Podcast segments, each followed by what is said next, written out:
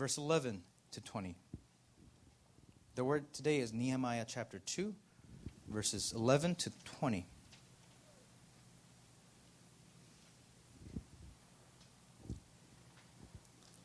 So I went to Jerusalem and was there three days. Then I arose in the night, I and a few men with me. And I told no one what my God had put into my heart to do for Jerusalem. There was no animal with me but the one on which I rode. I went out by night by the valley gate to the dragon's spring and to the dung gate, and I inspected the walls of Jerusalem that were broken down and its gates that have been destroyed by fire. Then I went on to the fountain gate and to the king's pool, but there was no room for the animal that was under me to pass. Then I went up in the night by the valley and inspected the wall, and I turned back and entered by the valley gate, and so returned. And the officials did not know where I had gone or what I was doing, and I had not yet told the Jews, the priests, the nobles, the officials, and the rest who were to do the work. Then I said to them, You see the trouble we are in, how Jerusalem lies in ruins with its gates burned. Come, let us build the wall of Jerusalem that we may no longer suffer derision. And I told them of the hand of my God that had been upon me for good, and also of the words that the king had spoken to me. And they said, Let us rise up and build. So they strengthened their hands for the good work. But when Sanballat the Horonite and Tobiah the Ammonite servant and Geshem the Arab heard of it, they jeered at us and despised us and said, What is this thing that you are doing? Are you rebelling against the king? Then I replied to them, The God of heaven will make us prosper, and we, his servants, will arise and build, but you have no portion or right or claim in Jerusalem.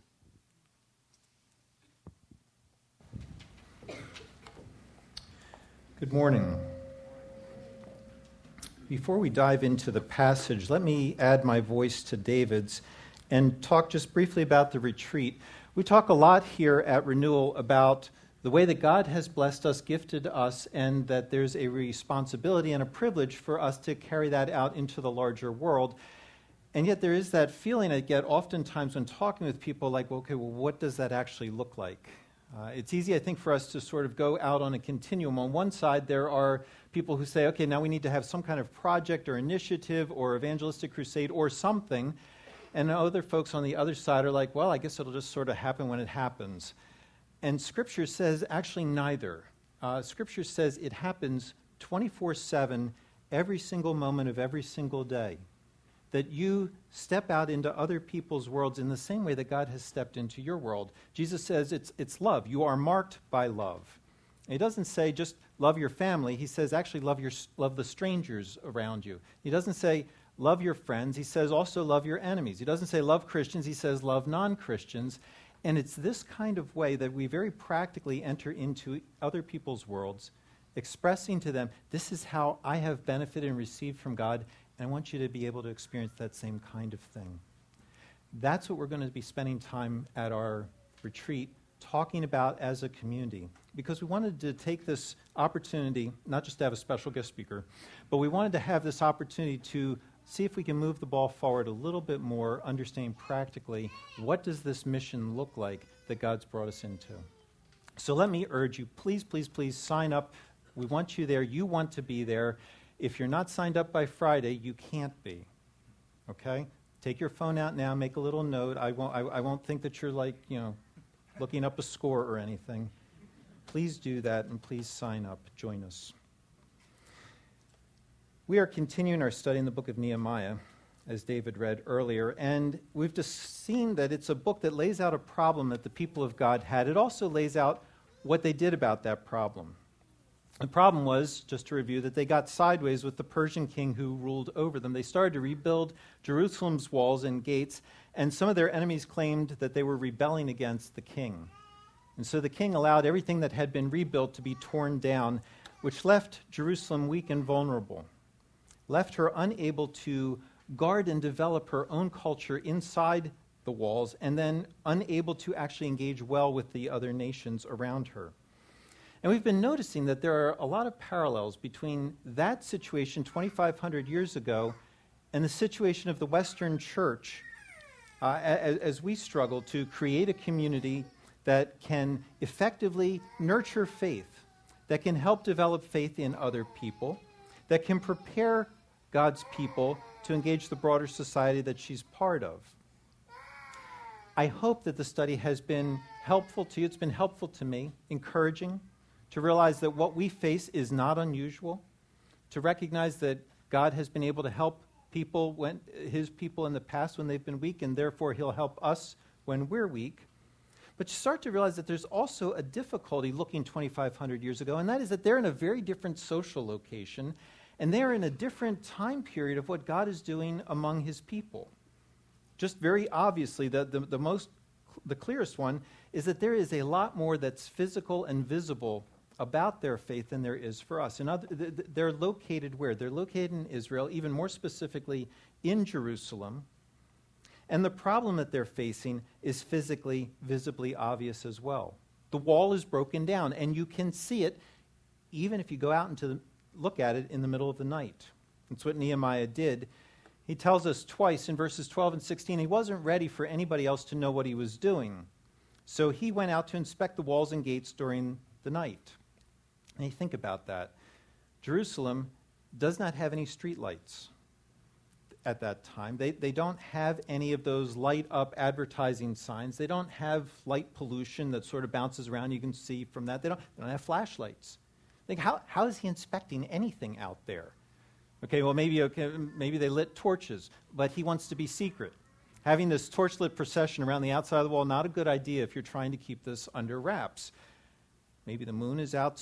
Whatever is going on there, you realize it's really, really, really dark, and the problem is so obvious that you can't miss it in the middle of the night. It was physically, visibly obvious, which means also that the solution was physically, visibly obvious. If the only thing that is separating you from enemies who hate your lifestyle is this large rubble field, well, then the solution's pretty clear. Somebody's got to go out there, pick up those stones, and start stacking them on top of each other again. Problem was visible then, the solution was visible then, in a way that our problems and our solutions are not. Church is not located in one geographical region. She's not called to erect boundaries between her and the other nations.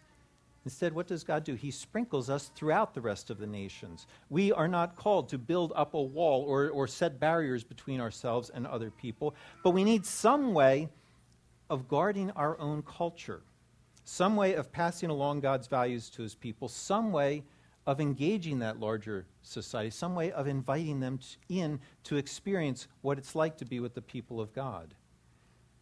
What does that look like if you live in the modern West? maybe if we look at why Nehemiah feels compelled to do what he's doing, that that will help us.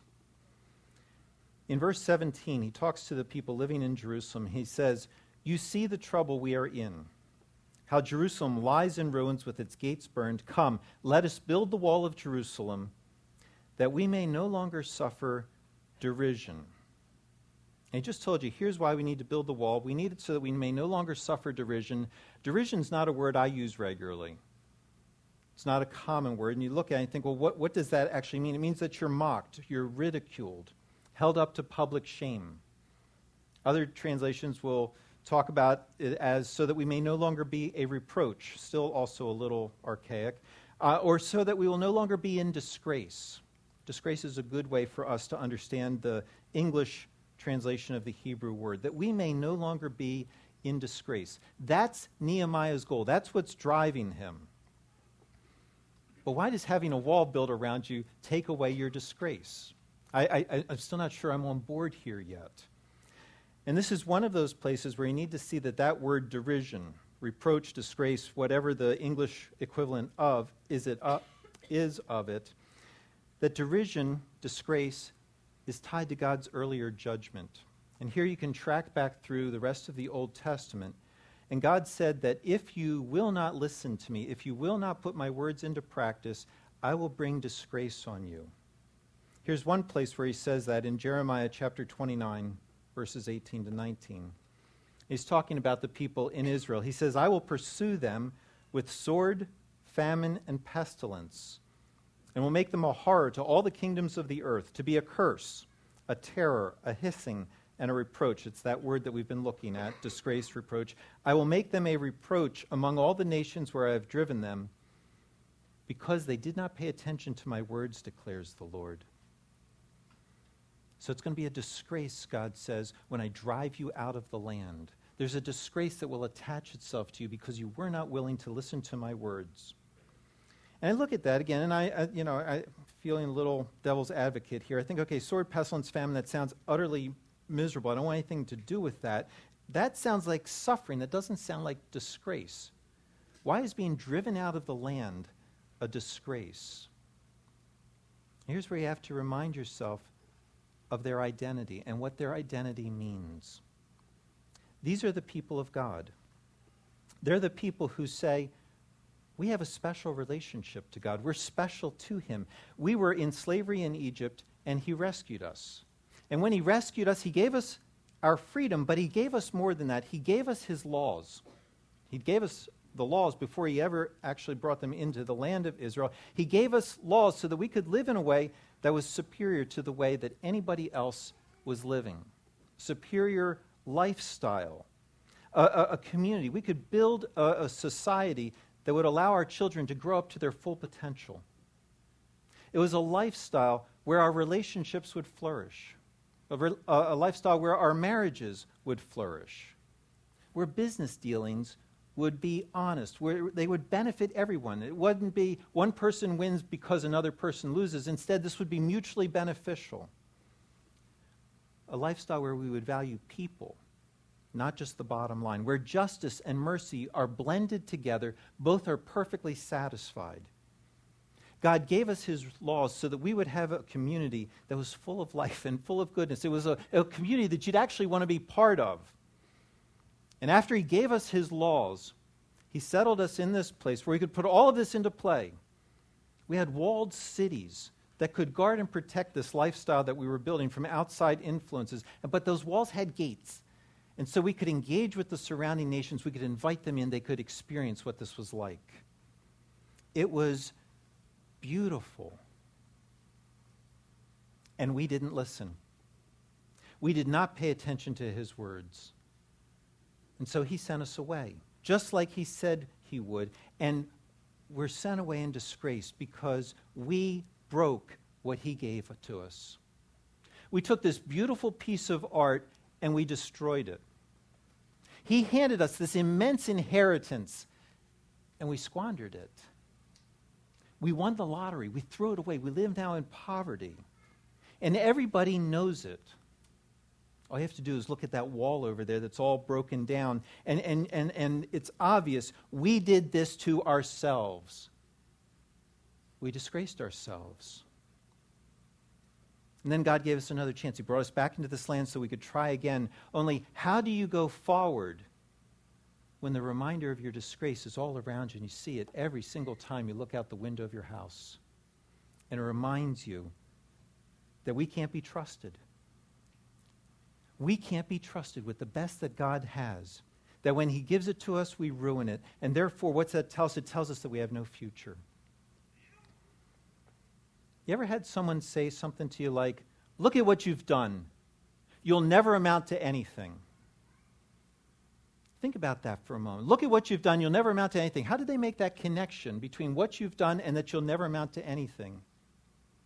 What they're saying in that moment is, what you did defines you. That's your identity.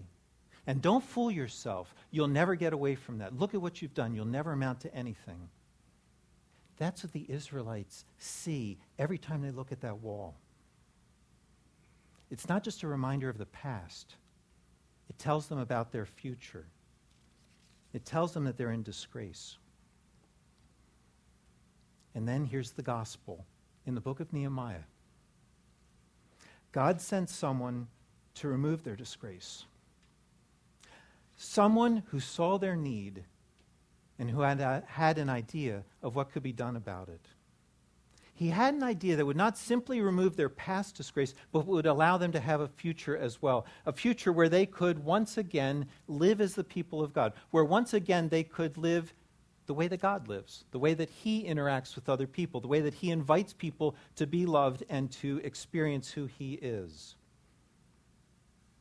Nehemiah comes with this idea of how they can have a future. But notice where this idea comes from. Nehemiah has not dreamed this up on his own. Instead, verse 12, he says to them, Then I arose in the night, he says to us, excuse me, then I arose in the night, I and a few men with me, and I told no one what my God had put into my heart to do for Jerusalem.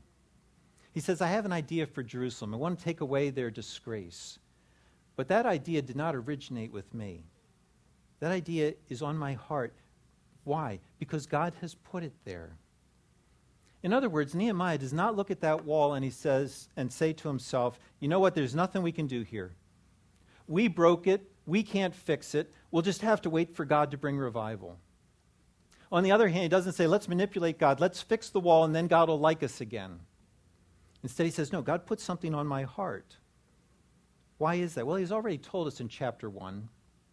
We looked at this earlier. Back in verse 10, he, he, he's praying and he says, that God has redeemed his people, that we're still special to him. And what does God do with his people? He puts things on their hearts. And so Nehemiah says to himself, God wants to revive his people. Why? Because he doesn't quit on them. This is how God revives them. He puts things on their hearts, things for them to do because he loves them things for them to do that will remove the past disgrace, things that will give them a future. And it's this idea that drives Nehemiah. You remember, he had that successful career back in Persia. Highly placed official, trusted by the king, living in the cultural capital of the world, and he left all of that to come to this broken down city that's surrounded by enemies. It took a thousand mile journey to get there. It's a thousand miles from the power and cultural center of the empire. Why did he do that? It's because he has a different definition of success than simply looking at all the things that he could have and all the things that he could enjoy in this world. You know that that's how people judge you, success, right? They judge how successful you are by how much you have and how much you enjoy, by where you can go, what you can do, how many awards you have, how, many, how large the pile of gold is that you've managed to amass for yourself. Those are the measures that the larger society says define success. Those are the things that are dangled in front of you. That you're told this is what you should look for, this is what you should sell your life for. There's a problem with all of those things. What is that? They're only good in this world, they don't go beyond this world. I love the way that the actor Denzel Washington mocks materialism. He has one line that I think is brilliant. He says, I've never seen a U-Haul behind a hearse. You wonder, did, did, did, you know, is that original with him? Did he steal that? I, I don't care. I think it's a great line. I'll take it. I've never seen a U-Haul behind a hearse. What is he saying? He's saying what you pile up for yourself in your lifetime stays here every last bit of it. You won't take any more with you than someone who has a fraction of what you have. God's given Nehemiah a chance to have something else, something more valuable, more worthwhile, more meaningful than that successful career that he had. That king that he was serving could only give him things from this world, things that would stay in this world. And God has given him an opportunity to help build up the people of God, to remove their disgrace. Nehemiah has the opportunity to throw himself into doing what God is doing among his people. And that's work that is going to have eternal value. Because the people that he would impact would live forever. See, what you do for people, especially what you do for God's people, what you do with them, how you affect them, that actually is able to cross from this world into the next. Because people are the only thing that crosses from this world into the next. Real success then is tied to people, it's tied to what you do with them. So let me invite you is that how you measure success in your own life? Are these the kinds of ideas that you have on your heart? The kinds of ideas that have eternal value, things that you want to do that would impact other people, things that you would do that would build up his church, that would remove the disgrace of his people. When you have downtime, when you're out in the car driving somewhere, or, or you're on the, the train, you're daydreaming during a meeting, where, where, where does your mind go? Does it go to these kinds of eternally meaningful things? Or does it drift more toward temporal things? Things that if you manage to get, you're only going to leave behind anyway. Or when you're thinking more intentionally, like the times when you pray, what occupies your prayers? Do you pray mostly for temporal things or do you pray for these eternal things?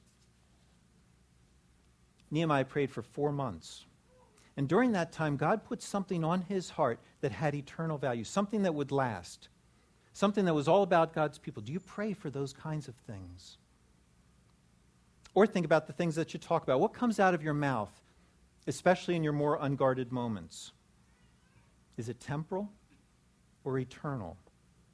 Is it about things that last or things that don't? I went to a health screening exam this past week for insurance purposes. And because I've done this before, I'm wondering in advance okay, I, I, what, what kind of, in my opinion, inappropriate, invasive questions am I going to get asked?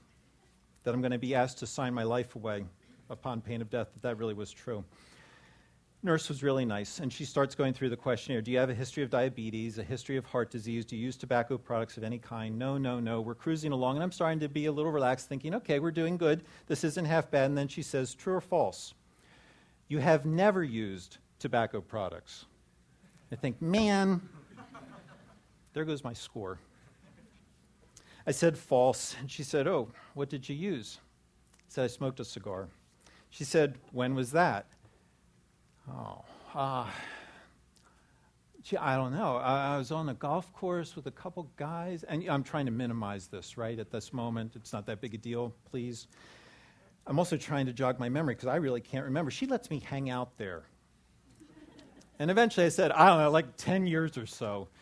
And she looks at me sort of over the top of her glasses and says, 120 months.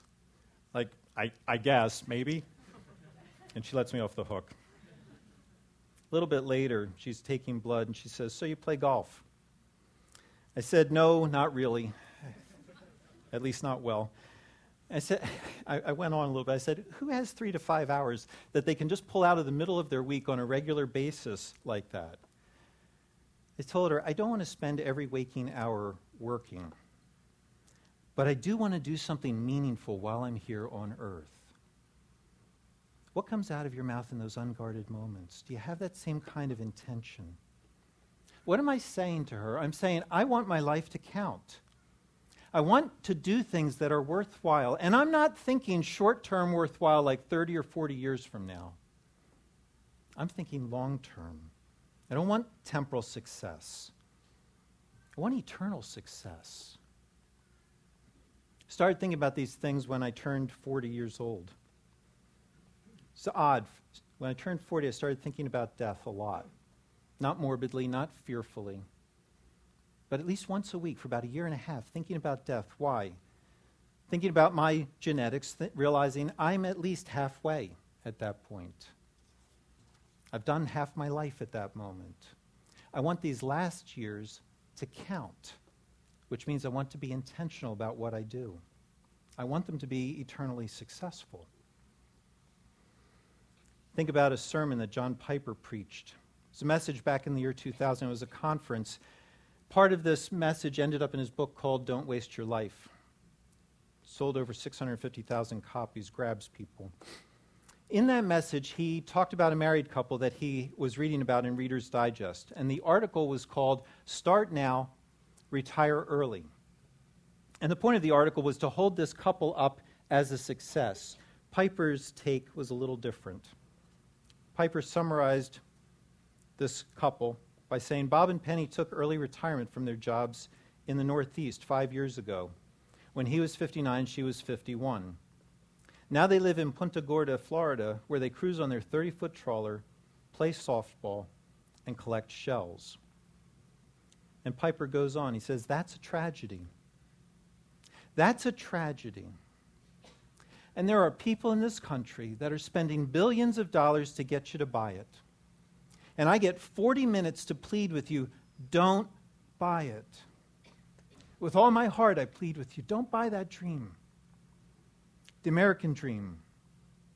A nice house, a nice car, a nice job, a nice family, a nice retirement, collecting shells as the last chapter before you stand before the creator of the universe to give an account of what you did. Here it is, Lord, my shell collection. Look, Lord, my shell collection. I've got a good swing. Look at my boat. Unquote. That is such a vivid image. It's haunting. I hope it haunts you. Can you imagine what that would be like on that last day? To hold up a box of shells before the Lord and say, See, this is what I have to show for the life that you gifted me. The life that you allowed me to live in the richest, most powerful nation that gave me more advantages than most of the world's population ever had. This is what I did with it. Aren't they pretty? Lord, I really like the pink one. Friends, please hear me. It's okay to play golf. Playing softball is great. I like collecting shells, and if you have a boat, I'll be happy to go out with you sometime. but that is not the primary thing I want on my heart. I want something more. I want a lot more. I want something on my heart that's big, that means something. I want something on my heart to, try, even if I utterly fail, because at least I want to try for something worthwhile. Don't you want that? Don't you want that with your family? Don't you want to enter into your children's lives, your spouse's life, with the hope that you would actually impact them for eternity. Don't you want that for your housemates? That what you say to them, what you do with them, that simply your presence shapes them, influences them, impacts them for eternity. Don't you want conversations with friends over dinner? Conversations with your community group? Don't you want those to be times where you're helping people see and experience God a little bit more? Don't you want God to use Renewal Main Line to make a difference in this region? To move forward that gospel spreading movement that we talk about? Don't you want God to put something on your heart? Something that would make an eternal difference for someone. Can you imagine what that would be like if we all had that? If we're thinking and planning together, if we're praying together, dreaming together for what God's put on our hearts. If that's what you want, look for it. Ask for it. Nehemiah spent four months praying for it. If that desire is there, that's a prayer that God will answer. Because God is more interested in using the gifts that He's given you than you are. He gave you those gifts so that they would make a difference. He didn't give you those gifts so that you could squander them, amass things that will stay here on this planet. He wants you to, to use those, to watch them come to fruition. He cares more about you using your gifts than you do. And frankly, if you think about the alternative, who wants that? Do you really want a successful life on this earth and have no passion for God, no passion for his people, no passion now, no possibility of impacting anyone for eternity. That is not why you're here. Ask him for more. Ask him to put something on your heart. Okay, that's point one this morning. Point two is a lot shorter. When you have something on your heart, how do you know that it's from God? Nehemiah is confident that it is, but how do you tell the difference between something that you feel strongly about and whether or not that actually comes from God? I had the chance to talk over the last couple weeks with two different couples who are still very young in their relationships. And they're discovering what all young couples do. That is, that the things that they took for granted as the right way to do things actually are not the only way to do things that their instincts for how to do things have come from the families that they grew up in, and because they grew up in those families, they just think that that's the right way. It's the only way to go about that. And now they're discovering no, different families have different values, different families have different ways of doing things. And that those things that you feel instinctively about may have more to do with your family of origin than they do with actually being written in stone in the cosmos. But then the question is if you can be so convinced about little things, like how often you should eat dinner together, how do you know that what you feel on your heart to do for the church is actually from God, or, or is that an extension of your family of origin as well? Or worse, how do you know that that's not something that you made up and that you're now claiming is from God? See, that's the problem with Sanballat and Tobiah. They're from a nearby area. It had some knowledge of God, but then it took and mixed in a lot of cultural elements, developed this syncretistic worship, so that these guys were very um, passionate about what they believe, but they're not worshiping God. You can see that when they jeer at God's people and despise God's people. That's why Nehemiah says in verse 20 that they have no portion, no right, no claim in Jerusalem. They have nothing to do with God's people. They're opposed to what God's doing among his people, which tells you that what's on their heart, genuinely, authentically, passionately, has nothing to do with what's on God's heart. So, how do you know whether what's on your heart is from God or not? Five things in the passage that we're just going to go through really quickly. Number one, if it is from God, it lasts, it's sustained over time, it doesn't go away. Do the math here with me. If you think about the timeline, Nehemiah first heard some news and he prayed about that for four months. Then he goes and he talks to the king, and the king greenlights him for this trip to Jerusalem. But then it's a thousand mile journey. He's got to do some preparation for that caravan and get all the supplies together, has to shut things down. That's going to take some time. If you read the book of Ezra, you learn that Ezra took four months to do that journey.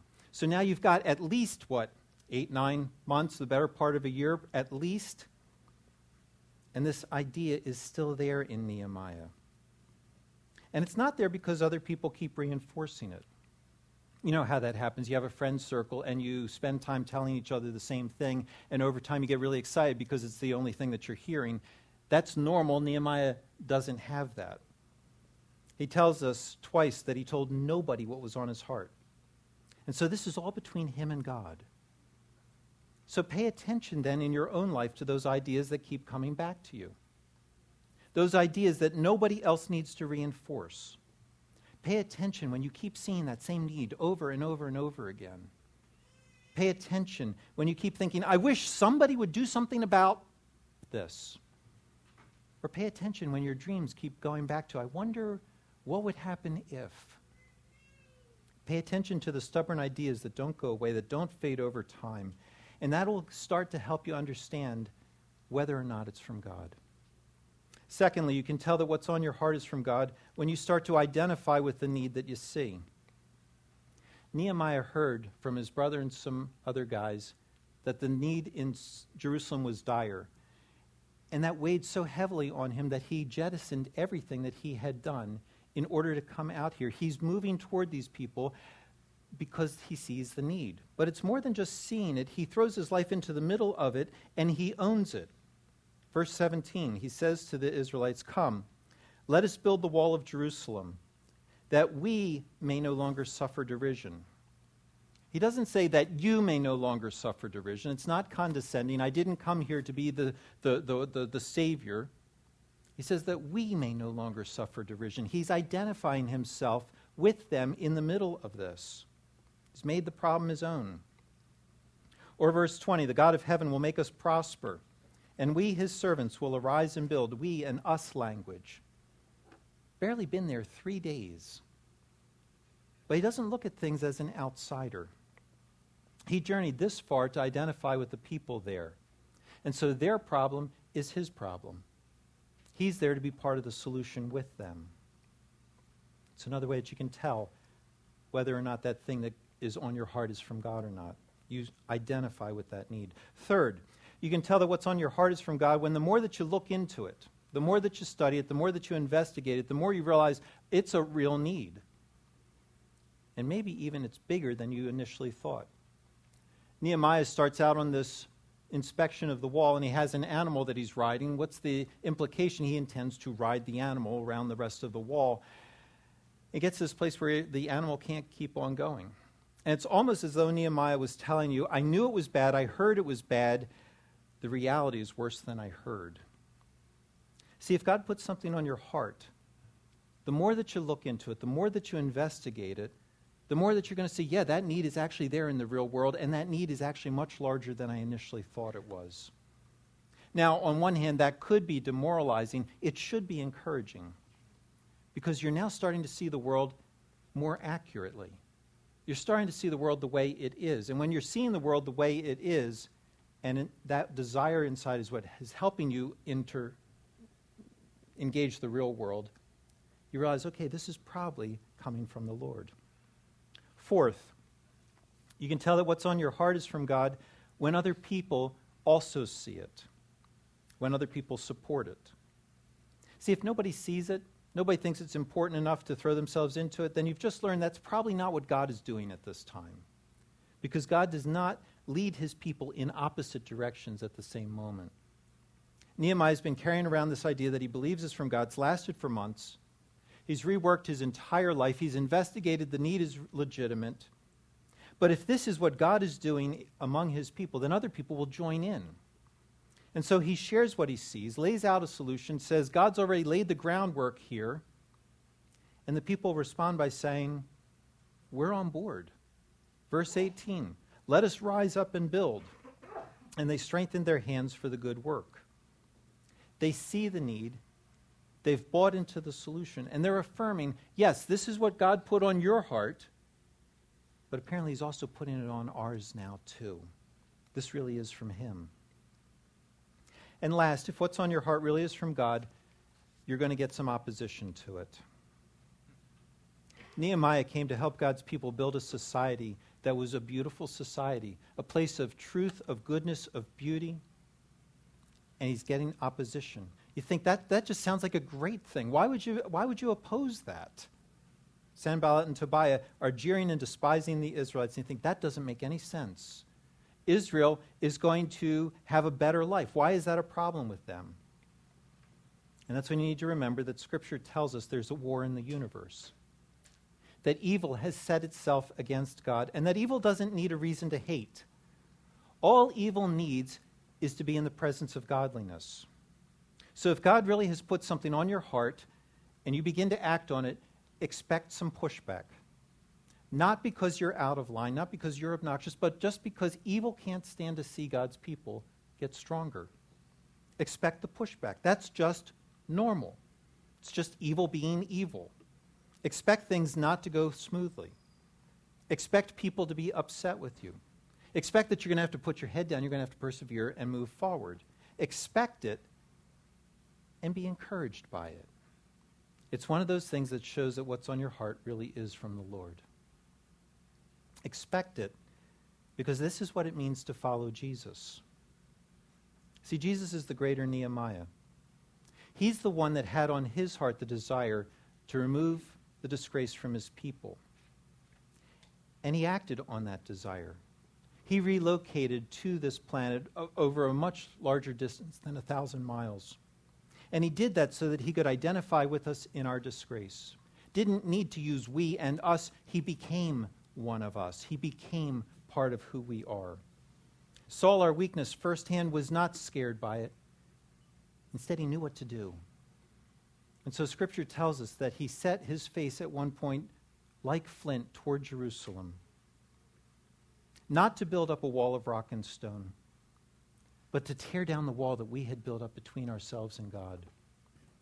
And for that, he faced stiff opposition, opposition that eventually would kill him, but opposition that could not stop him. And so he rose from the dead. And now he says to his people, Come, let us build up the church, that we may no longer suffer disgrace. And when God's people hear him say that, hear that call, they strengthen their hands for the good work that he's called them to, and they agree with him. And they say, Yeah, let us rise up and build. Let's talk to him now.